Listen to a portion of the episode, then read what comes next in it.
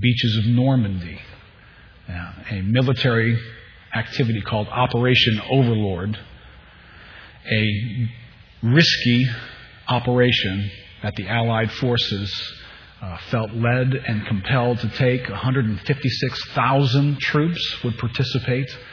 Nearly 7,000 naval vessels would participate. Over 12,000 aircraft would participate. Over 1 million people would logistically participate in pulling this operation off.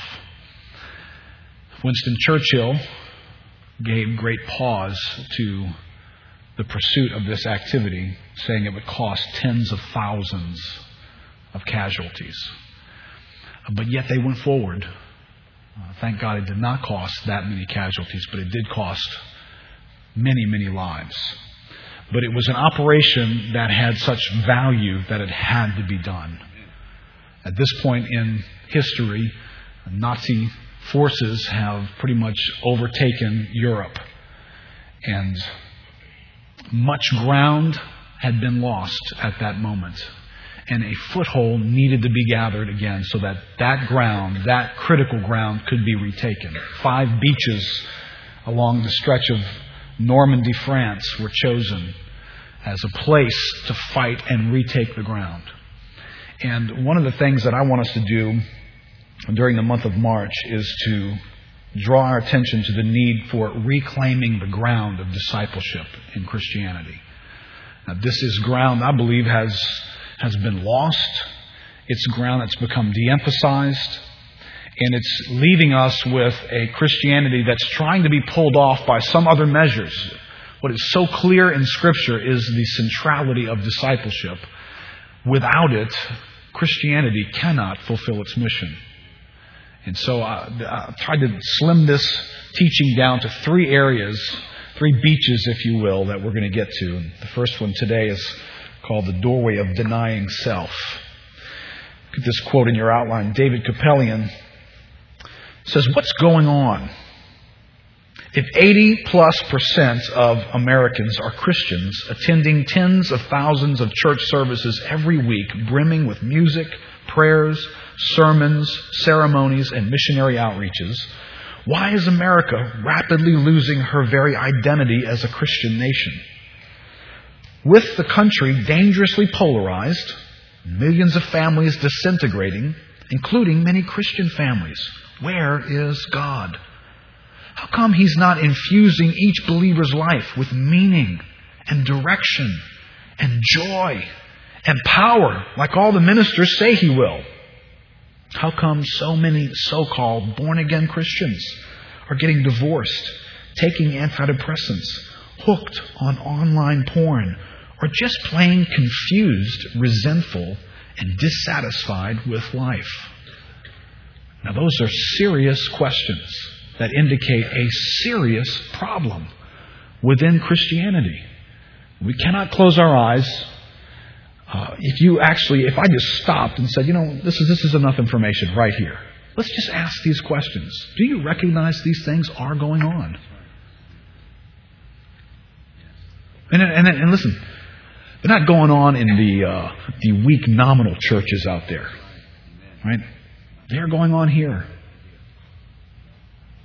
If there was blatant honesty, and we were to discuss how many of us would be described by a lack of meaning, a lack of direction, and a lack of joy, and a lack of power, I think that we would be surprised that if we were honest, we're not experiencing Christianity at the level that we'd like to see it be experienced.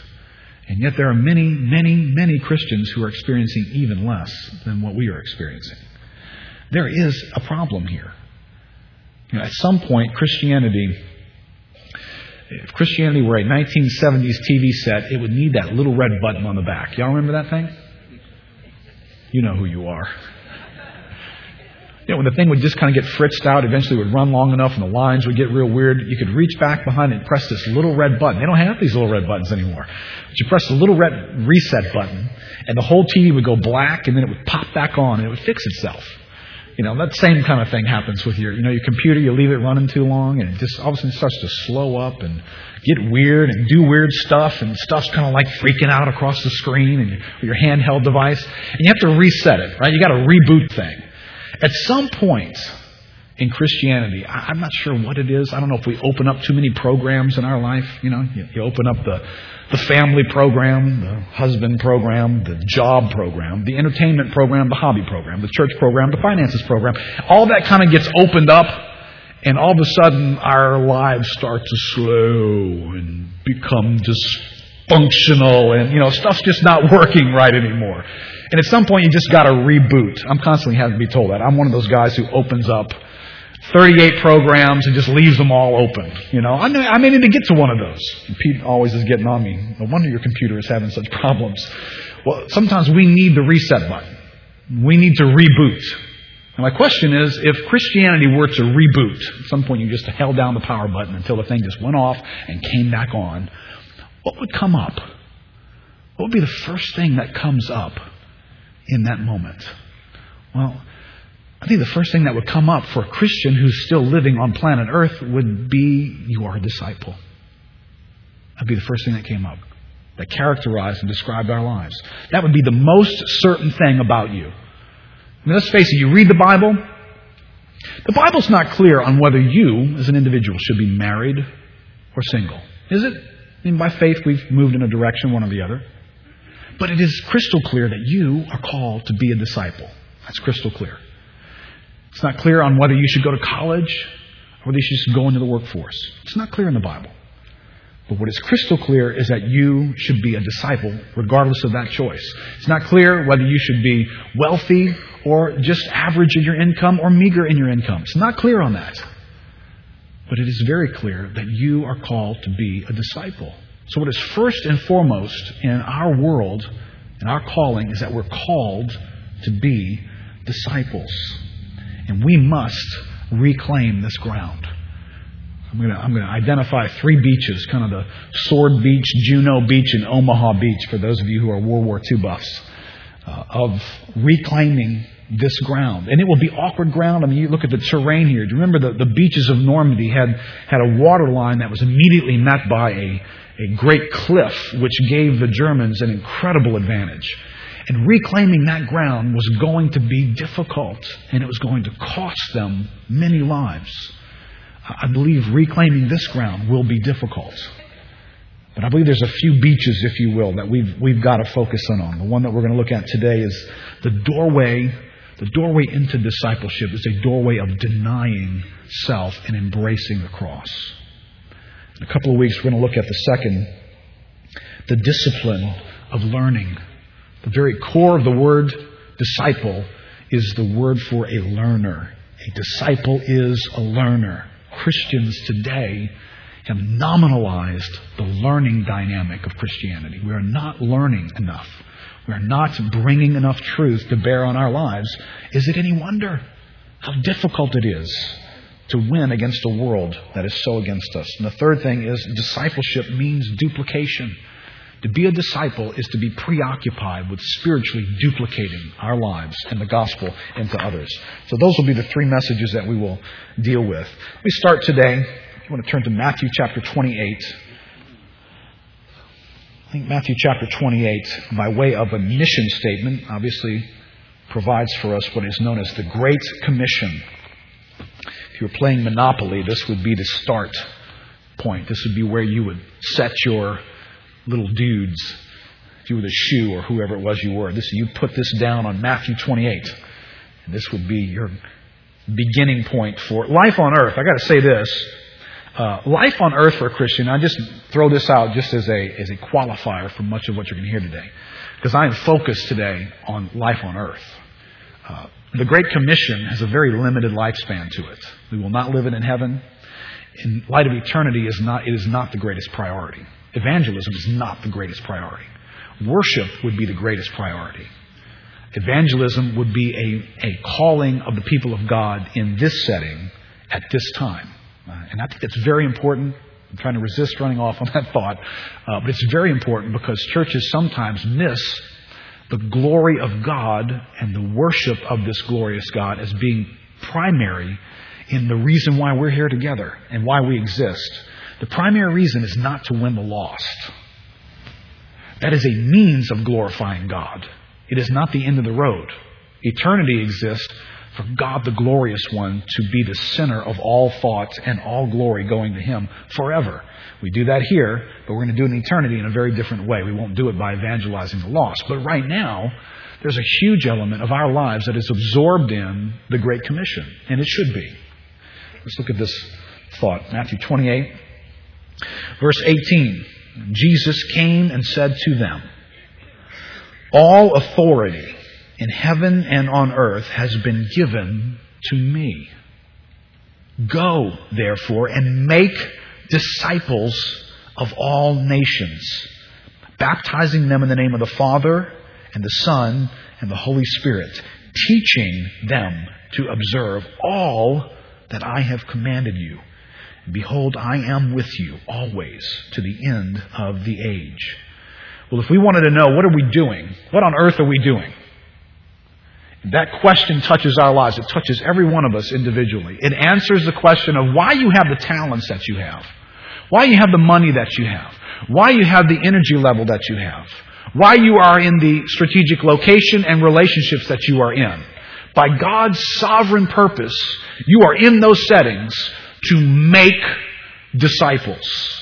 That's the call of God that is occupying our lives as believers. So amidst all the questions about who am I and who do people think I am, and this answers for me. This is the reference point for who am I on earth right now. I am a disciple maker. That's what I'm called to be. I'm called to be a disciple. That's the call of God to me. And then I'm deployed to make disciples. But when I look at this, and I want to start in a little bit different place today, the Great Commission does not start with the word go. Now, most of us treat it like it does. What's the Great Commission? Go into all the world. No. The Great Commission starts right before that. It starts with the authority, and who has the authority to tell you to go? Who has the right, the authority to tell you what to do with your life? Because this is where Christianity falls to pieces. It's why we have to start here today. Because the reality of my life, all the headaches in my life, all the difficulty in my life are coming from my competition with God as to who has the final say-so over my life. Now, ultimately, we're all in agreement. Ultimately, I know God has the say-so over my life. I know that ultimately. But moment by moment, we are at odds with each other, moment by moment, because I don't feel like doing that. I'm not inspired to do that. That's not my specialty. I'm not really drawn to that person. See, there's a lot of reasons why I want to have say-so over my life. The Great Commission has to start with who's going to be in charge. Am I going to be in charge?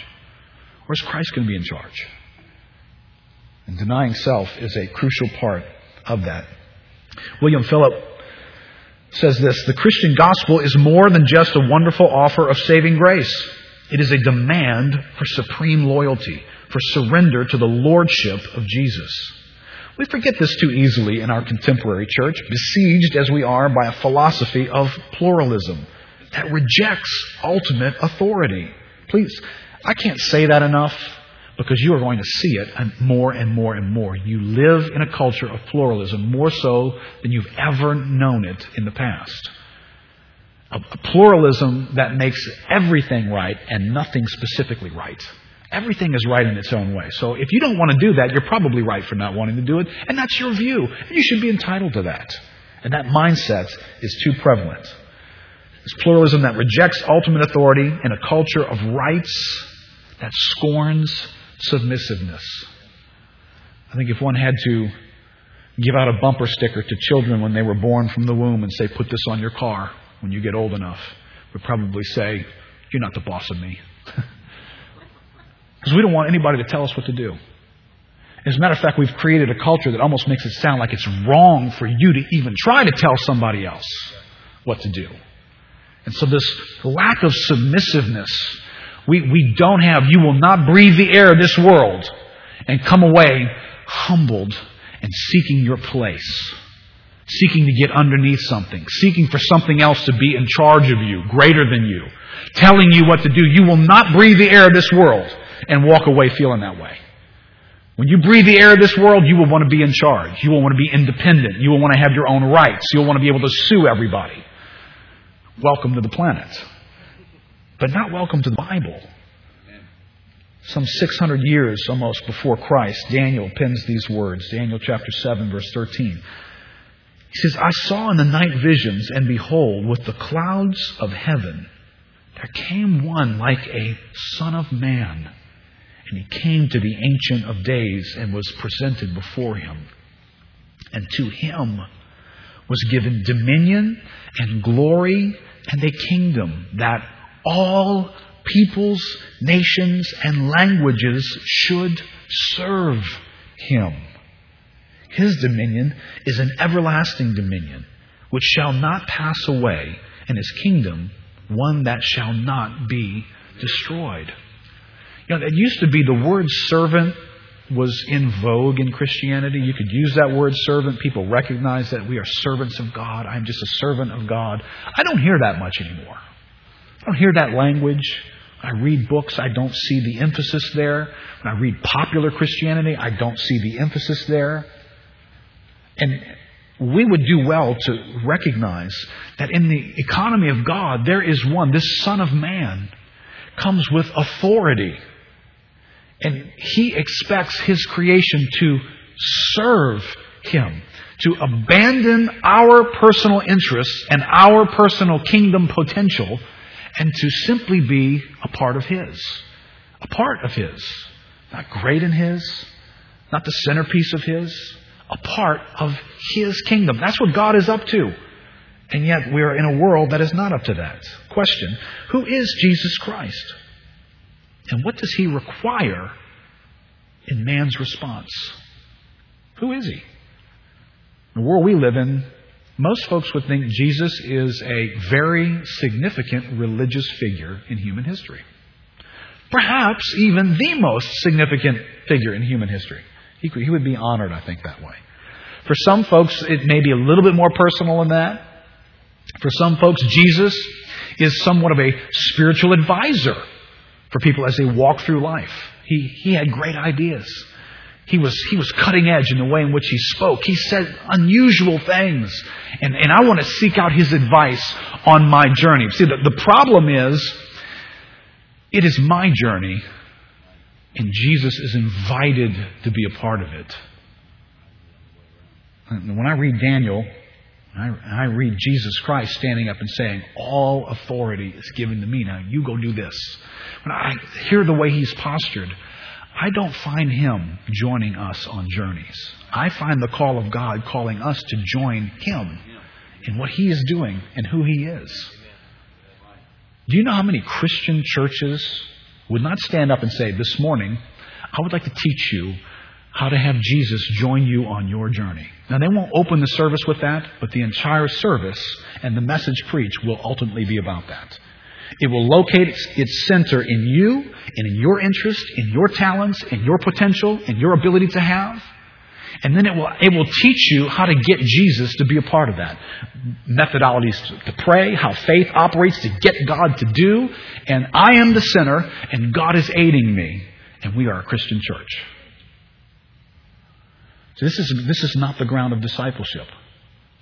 And this is a bloody battle, and it will be a challenge to fight, and you will see counter thoughts everywhere you go. I love Mark Driscoll's. You're not familiar with Mark Driscoll. Mark is an interesting individual.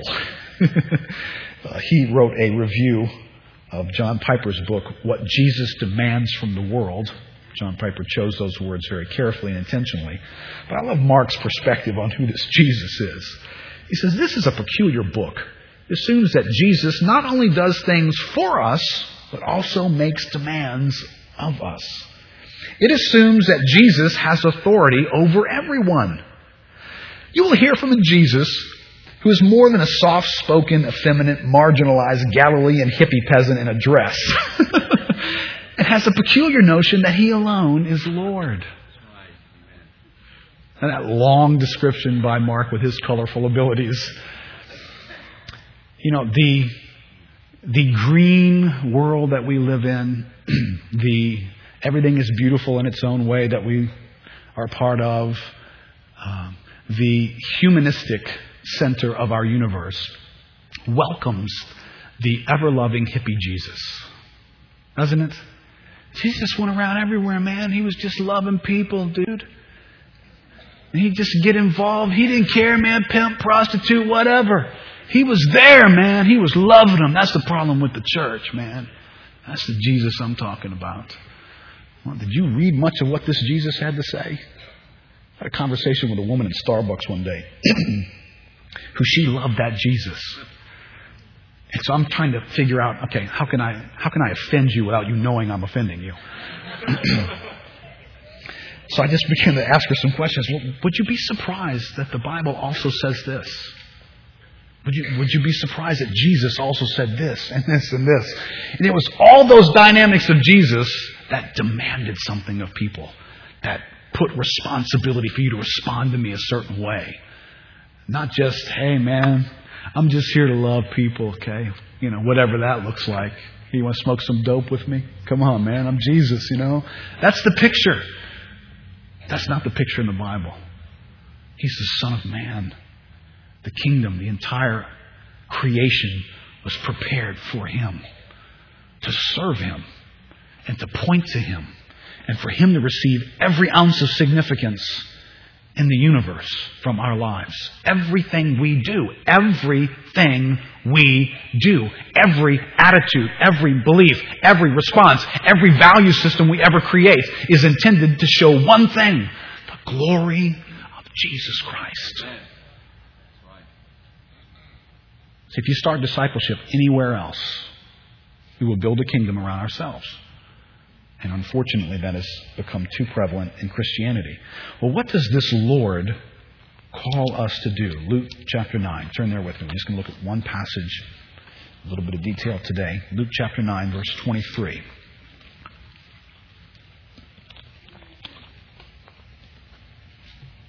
It's interesting when we're trying to answer the question of who is this Jesus? Why does he get the right to say this? The context here in Luke chapter 9, you back up a few verses, Jesus asks his disciples, who do men say that I am?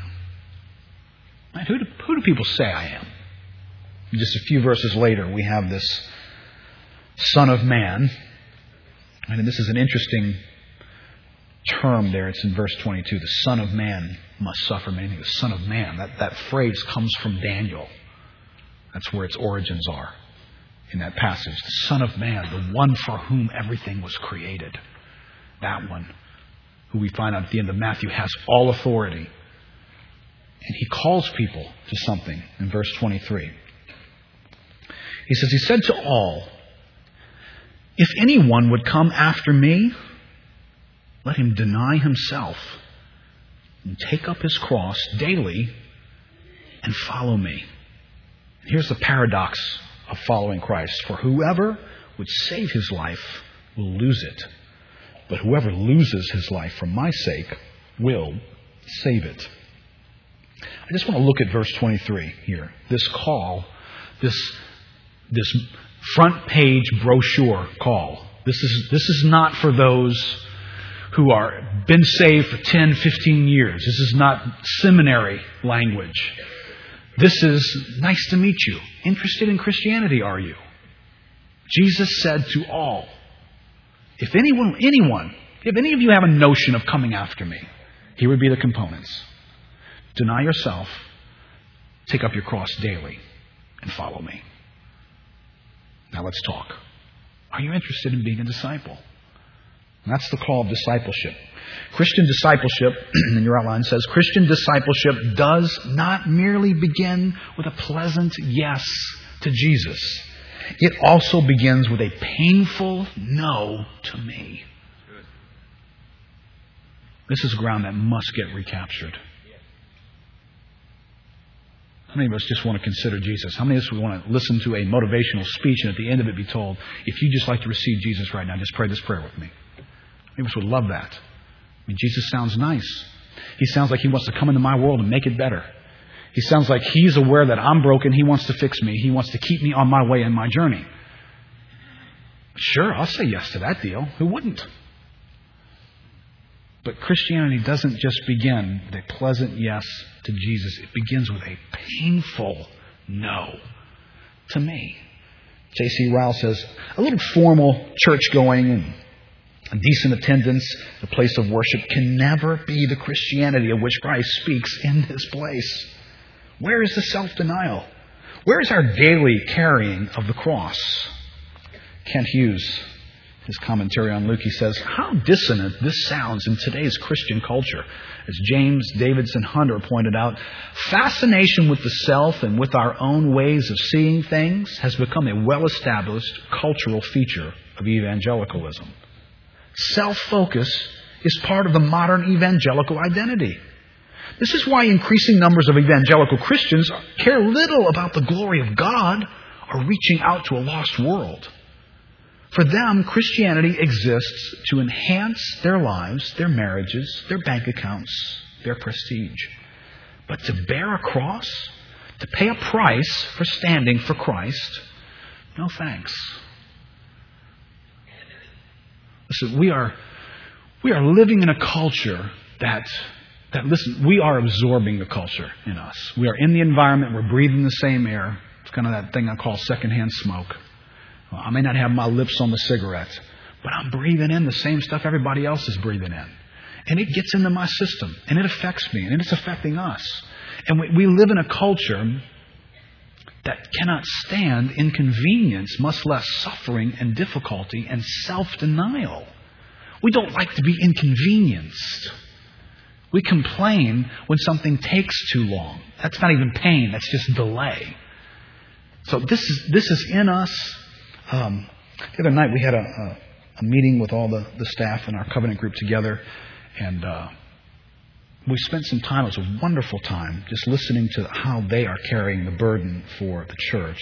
One of the things I asked them to do is identify issues of vulnerability for the church that we should be aware of and we should be praying for. And several identified an issue that had to do, the word entitlement would be probably the best word, I think, that capsulized that we live in a culture, and it's beginning to seep its way into the church, where we feel a sense of entitlement. We feel we're entitled to certain things. We feel life should go a certain way for us. People should treat us a certain way, and if they don't, that's going to be a problem. And that mindset that thrusts me into favorable standing and favorable conditions. And we've had some discussion over the past year or two, of a growing concern for the younger generation that is, wanting too much too soon in their lives. Not patient, not willing to wait, wanting to draw everything into their life. First year of marriage, everything, Knew everything, big everything, stuff that our parents waited until they were much, much older to have in life. Today, there is it's an entitlement mentality, and we even see it in the church world. Well, my wife was in the doctor's office just a couple of days ago. She picked up this Time Magazine Special Edition 2008, and I have to just read this quote for you. And we're going to come back in another series probably in May, and I'll address this philosophy a little bit further. But Deidre Van Dyke, this is writing for Time. It's not a Christian publication. It's a very insightful analysis, though. Talking about the millennial generation, baby boomers, baby busters, millennials. The millennials' appetite for luxury is good news for retailers because, as Harrison points out, it wears off on the parents around them. One look at a college parking lot full of Audis, Saabs, and BMWs demonstrates that this generation isn't waiting to earn its luxury products and services. It already feels entitled to them. There's an expectation that they deserve luxury now. It's not something you wait for and earn. One researcher said, I call them the prematurely affluent generation. Listen, it's very difficult if that's the world that we live in. Self-denial is very difficult in a world that teaches you self-indulgence all the time. And then not only self-indulgence, but you deserve it. so that if you don't get it, you cop an attitude about not getting it. Somebody's to blame here because I'm being done wrong. This is not an environment conducive for Luke chapter 9, verse 23. But nevertheless, it is the environment that we got to live out Christianity in this world. Jesus put two elements together when he talked about following him. Following requires, one, denying self, and two, taking up my cross. I think they're very related. I think taking up my cross is the means of denying self. But denying self, I would put some meat on it by saying, denying self means deprioritizing my agenda. I have an agenda. I want certain things. And there will be times in which what I want actually has been formed in my heart by God, and I'm wanting what God wants. So I don't want everybody to think the moment you lock onto a desire, God's against it. Deny that. Don't ever do anything you want to do. No, that wouldn't be biblical. But there is an element that I need to hold my agenda with a sense of God has veto power over it. That I may be misunderstood. I thought that was the agenda. I thought that's what I should do. I thought I was wired for that. But God has the right at any moment, because remember, he has all authority. So if he comes at any moment and says, we're changing course. Tomorrow you don't do that anymore. You do this. I mean, that's not a moment where you take God to court. You don't go hire an attorney and say, I'm so disillusioned about God. No, God was always had the right to say, go or stop or change course. He has all authority. The kingdom exists for him. It's right for him to do that. Denying self means deprioritizing my agenda. It means refusing my appetites. I will want things, and I will want them bad, and I will set my heart and my affections on them. Denying myself may mean refusing that. It means overruling my best thoughts and my best opinions. I mean, listen, I don't know how logical everybody is here, but there's very little that I do that I don't think through. If I choose a cereal box, there's a reason for it. It doesn't just fall into my cart. My children aren't allowed to grab things. There has to be a reason. I have to have a reason to buy that. Maybe you're not that obsessive, but I am. So I can fall in love with my best thoughts because I thought them out. I have a reason for why I'm doing what I'm doing. Well, denying self sometimes may mean your reasons aren't good enough, Keith. You're not going to do it that way. But I thought it out. This is a good way to do it. Denying yourself may mean call it good all you want. You're not doing that. And I have to be okay with that. I have to embrace that. Taking up my cross, I would say it means embracing a painful tool of death. A painful tool of death. Taking up your cross will be excruciating. When something hurts real bad, we call it excruciating. That was excruciating. You know what those two words are that make up that? Excruciaire. Ex meaning out of, cruciaire from the word crux, which means cross. When something is excruciating, it is out of the cross. It is a pain. The cross was perhaps the most brutal, painful way to die that perhaps any civilization ever created. The cross is painful. When we read this text, we cannot walk away from this thinking that, I love these principles. I love the principle of self-denial, that I'm going to go on in God, self-denial. You're going to go on in God with self-denial by applying the cross to your life, and it will be excruciating when you do it. Do not become disillusioned. Some of us aren't ready for pain. We've invented a Christianity that's not painful. There's elements to Christianity that are quite painful. A.W. Tozer says, though the cross of Christ has been beautified by the poet and the artist, the avid seeker after God is likely to find in it the same savage implement of destruction it was in the days of old. The way of the cross is still the pain-racked path to spiritual power and fruitfulness. That's where the cross takes us. But along the way, getting there can be very painful. Denying self plus taking up my cross means I won't be doing what my flesh strongly wants to do, and it will be painful. The cross, this is important, I think. The cross is more than a theological concept to be pondered. It is a real life event to be experienced. It is a place, a season, an experience where something about us dies. Often a slow, agonizing death that precedes the last gasp. That's what death on a cross looked like. It was not death by firing squad. There are issues in us that when God puts his hand on them and chooses to eradicate their influence from our lives, they will die on a cross, not at a firing squad. Initially, they will struggle and they will resist and they will cling to life for as long as possible. They will heave and there will be pain and it will be excruciating before the last gasp of that thing and it is gone. That's the picture of take up your cross daily. That was before everybody who understood what the cross was. Question: will following Christ work if I refuse to deny myself and take up my cross? See, Jesus put these thoughts all together. If anyone would come after me, if that's what's going to occur, then you must deny yourself and take up your cross daily and follow me. Is it possible for us to refuse God and do what we want and still follow him? I mean, do you understand how, when you put it in that kind of blunt terms, it's kind of like, duh, Keith, no. But how many times are we living practically exactly that way? Listen, I don't always want to do what God wants me to do. I hope you're not shocked by that.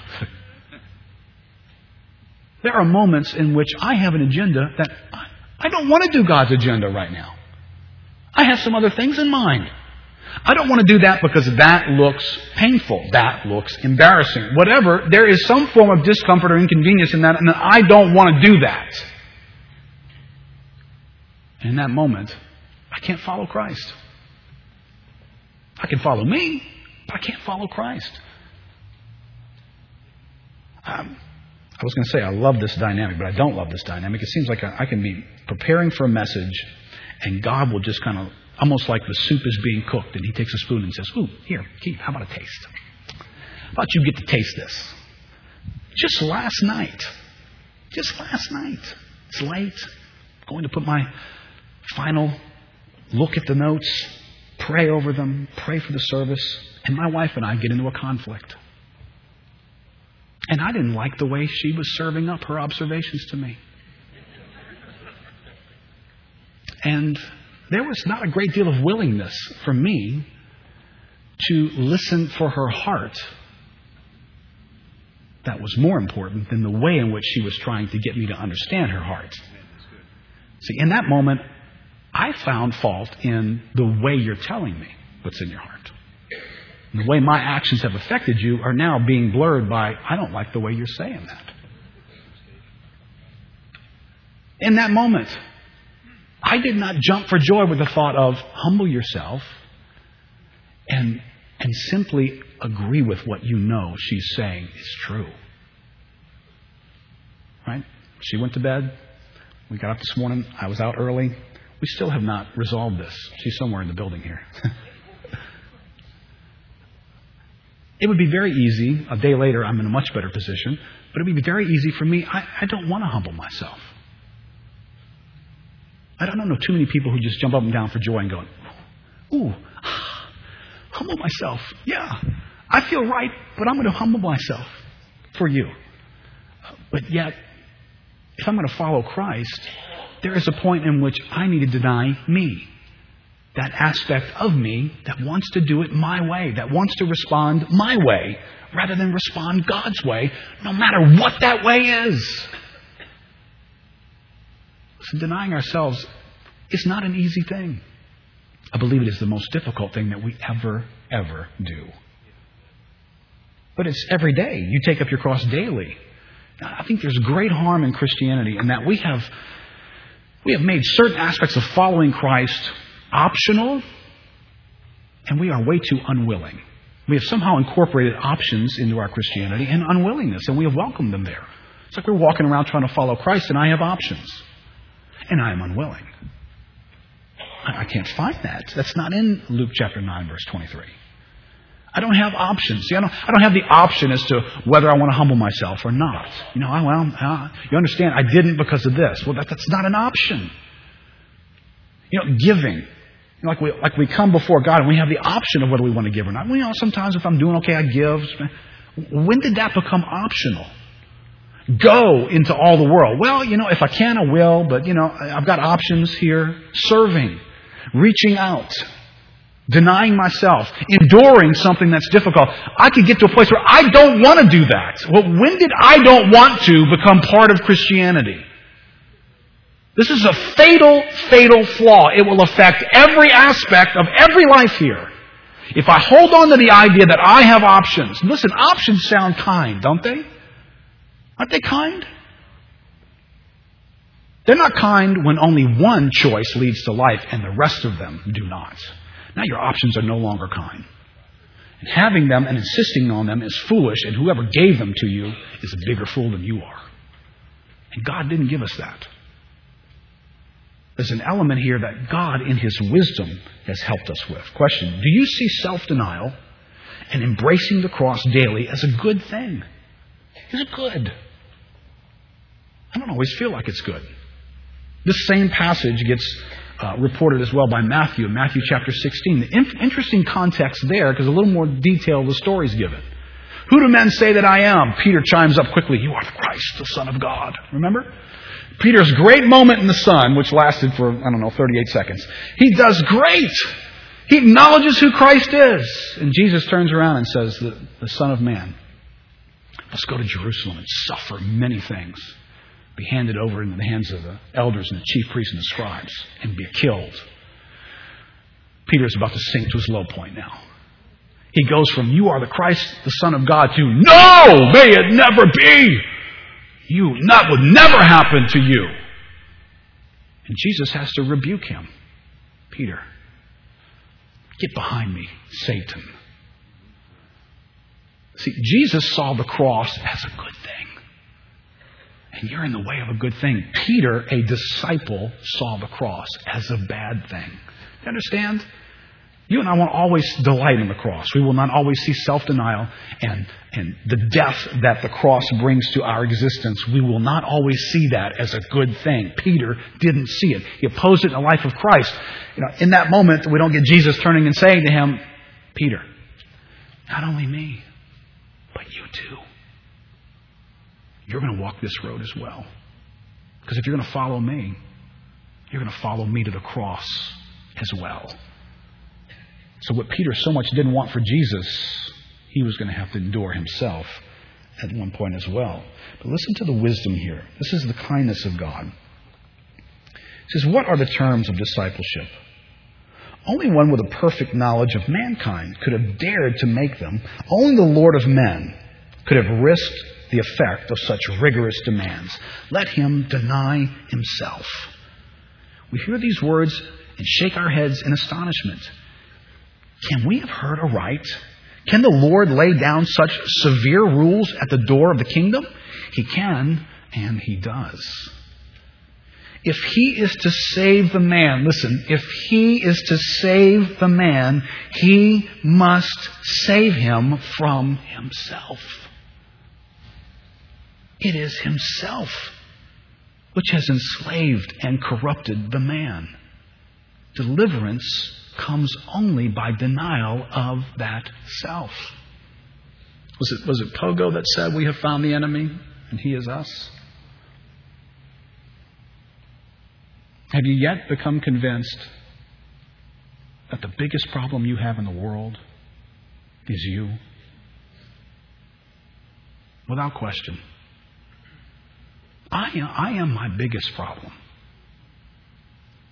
See, because there's this amazing thing about Christianity, about the Holy Spirit living in a believer, about the power of God that's present in me, that if I travel through life and I get into the darkest, most difficult place that I could be in a very unpreferential location, I have a resource from God that can be to me in that moment everything I would ever need to have peace and joy and to exist in that setting. You know the only thing disrupting that? It's not the people who made this situation, by the way. Oh, it's you because you turned the light down on my life. It's you because you failed me again. It's you because I got to deal with you. We live our whole lives frustrated and angry at everybody because we're trying to fix everybody. Well, have I realized that if I would just deny myself and receive the grace of God in that moment, I'd be okay.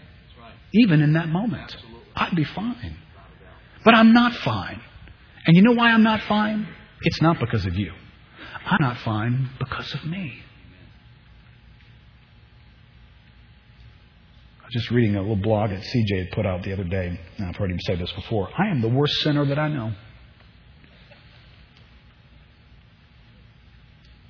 Now, I know sometimes it takes us a little while to chew on things because a lot of us are married. You'll get that when you go home. And we think somebody else. No. Listen, you don't know my friend or my brother or this or that. No, you don't know them that well either, but you know you real well. If you'd be honest, you are the worst sinner you know because you know yourself so well. I know all the corrupt motives and thoughts that float around me on a daily basis. I know temptation, how it comes to me. I know how many times I fail. Well, I don't know how many times I fail, but I know a whole lot of them. And I don't really know that about you. So I am the worst sinner that I know. I am the biggest problem on the planet as far as I'm concerned.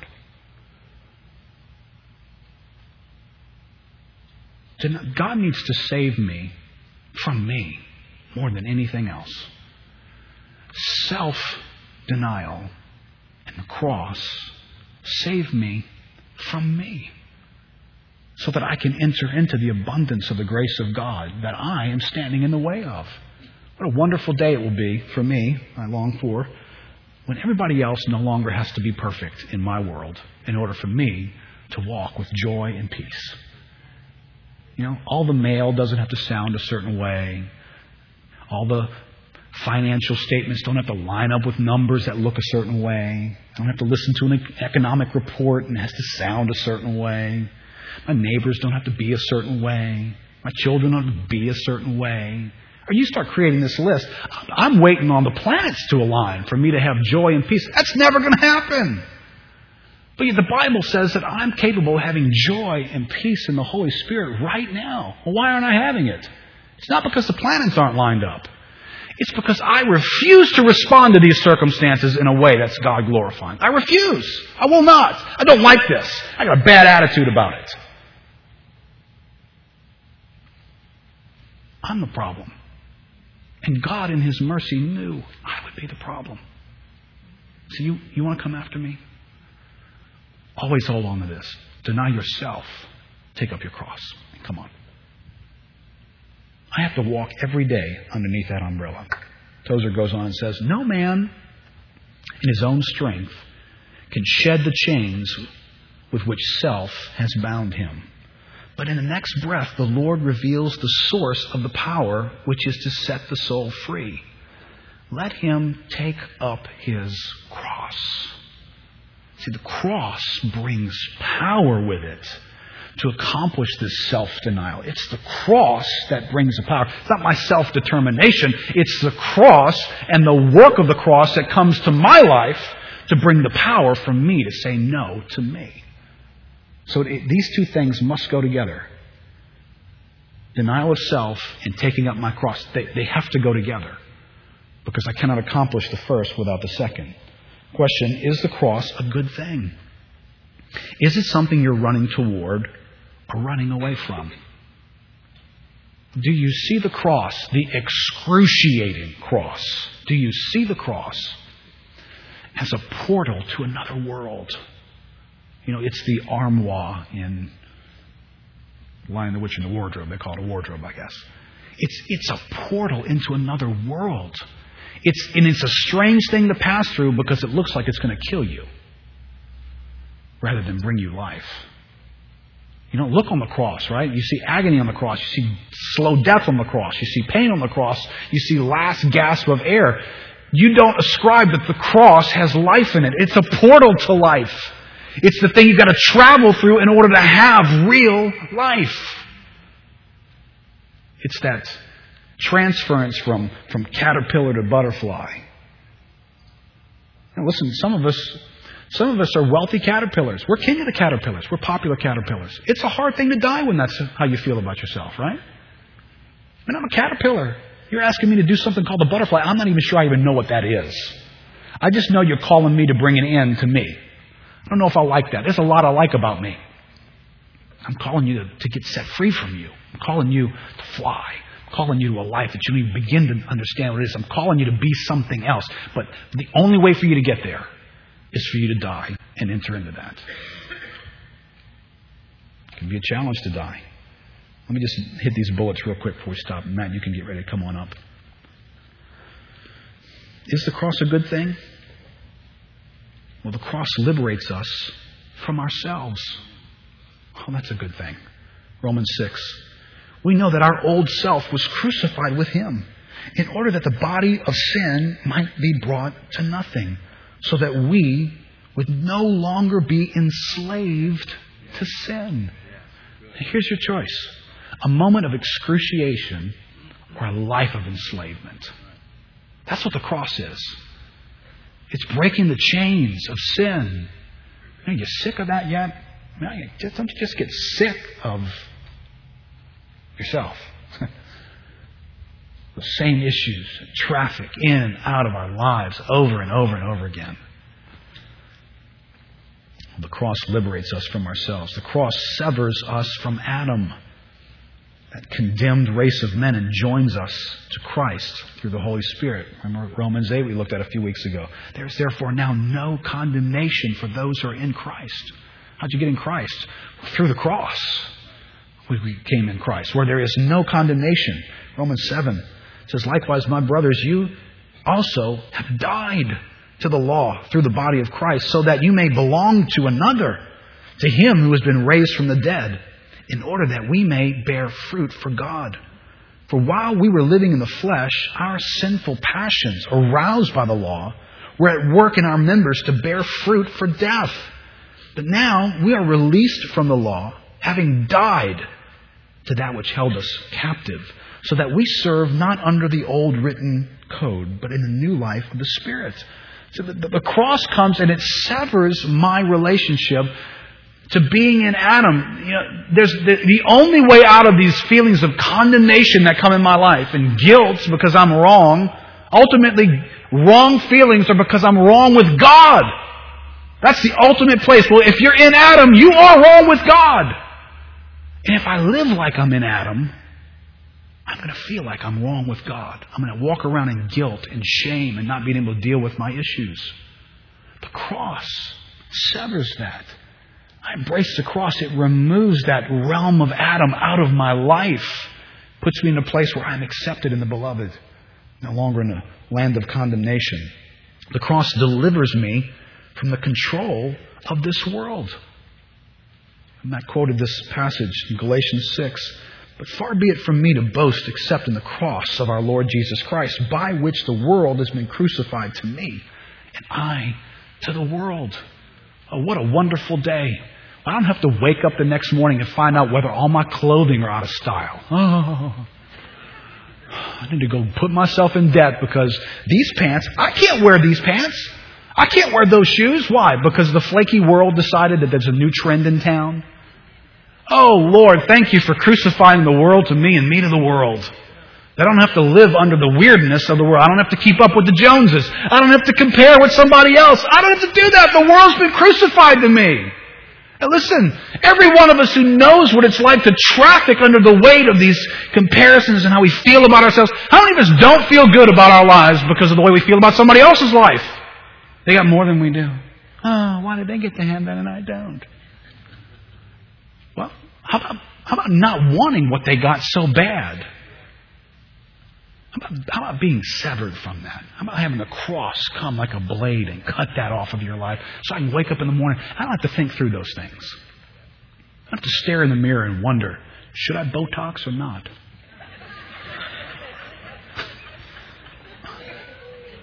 I don't know if anybody's Botoxing around here, but my goodness, my wife and I have run into some people in like restaurants. I don't know if they've been Botoxed or they've been to a carnival. because they look like they're staring into someone in those mirrors that distorts your face, and like they've actually inserted a balloon in their head, and their face is kind of like, are you going to pop at any moment? You look a little too tight. You know, this is like a 55-year-old woman who looks like, honey, don't sit next to her. She could go off at any moment. It's like, I'm thinking, that cannot be natural. You know what you look like. Yeah, I can't see your wrinkles, but your head is too big. You know, it's like, whatever. I like how nice to be freed from that. Oh, the cross opens a new dimension of life to me. Romans 7 says, but now we are released from the law, having died to that which held us captive, so that we serve not under the old written code, but in the new life of the Spirit. See, now every one of these things that I just mentioned and more, they're all true. They're all true right now. Whether you take up your cross or not, they are all true right now. Here's the disconnect for Christians. It's as though we have this inheritance, as though you had a relative, and you did, it's your elder brother, who went to the cross and gave you an inheritance. But if you're ignorant of that inheritance, he could have stuck $1 million in your bank account. That $1 million is yours. If you live your life, though, without embracing it and recognizing it's yours, you'll never write a check against it. And you'll live like a poor person. And you'll die, and you'll stand before God, and he will pull your bank account out. He'll say, do you know how wealthy you were all those years? I have given you this, and this, and this, and this. And you walked in bondage, and in heaviness, and lacking joy. You had an inheritance all those years. But you didn't do what I told you to do. I told you to take up your cross. It's not enough, guys, that we know about a cross. It's not enough that we have a theological concept called a cross. This excruciating instrument shows up in your life in a real way. And I have to take it up in my life. Let me close with this last thought from Mr. Tozer. He says, in every Christian's heart, there's a cross and the throne. And the Christian is on the throne till he puts himself on the cross. Now, I agree and disagree with him on that. I think he has good intention in that, but I actually... we're not capable of putting ourselves on the cross. Christ put us on the cross when he went to the cross. But applying these things is what we need to be concerned about. Not just having a theological concept. Oh, I was crucified with Christ. That's great. It's critically true. How are you doing experiencing that? Written any checks against that lately? Embraced the cross yesterday, this past week? If he refuses the cross, he remains on the throne. Perhaps this is at the bottom of the backsliding and worldliness among gospel believers today. We want to be saved, but we insist that Christ do all the dying. No cross for us, no dethronement, no dying. We remain king within the little kingdom of man's soul and wear our tinsel crown with all the pride of a Caesar. But we doom ourselves to shadows and weakness and spiritual sterility. Let's stand up together.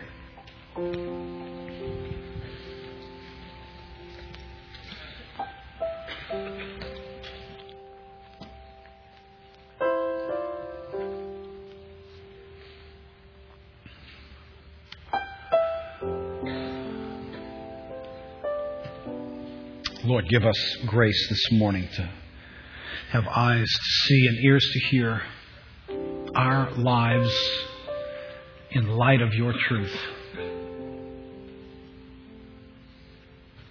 Lord, how sad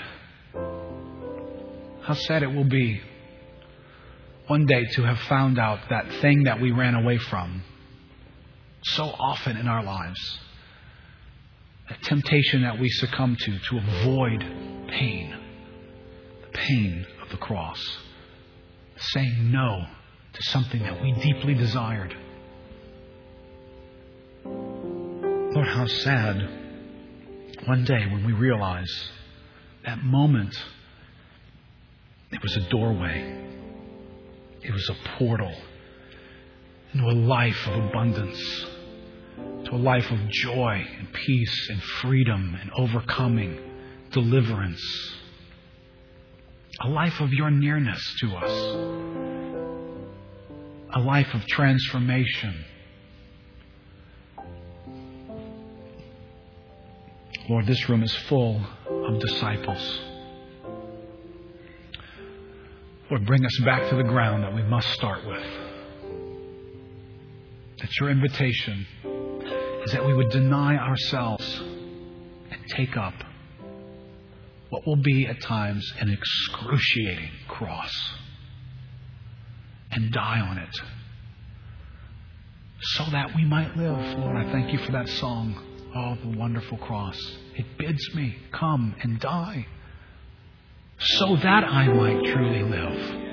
Oh, Lord, would you convince us this morning to stop running away from our encounter with the cross, to stop running away from denying ourselves, to run toward it and to embrace its tears and its effect upon our lives. Oh, Lord, we cannot follow you if we will not do this.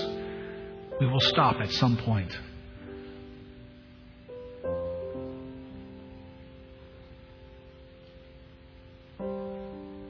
Lord, we need grace this morning. Just a moment, Matt's going to help us to sing these truths, and then it will be very helpful for us to hear them in song. But I want to recognize this morning that there are some here who you are in the throes of excruciation. Through whatever place or season or event, you are experiencing the pain of dying to yourself. This morning, I want to ask the Lord for grace to help you to not run from it. I don't run from the cross. To submit to it. And to embrace the death that brings life. Oh, you don't want to stay alive apart from the life that's on the other side of that cross. You don't want that life. You don't want a life of enslavement. You want the freedom that comes on the other side of that death. And there would be some here.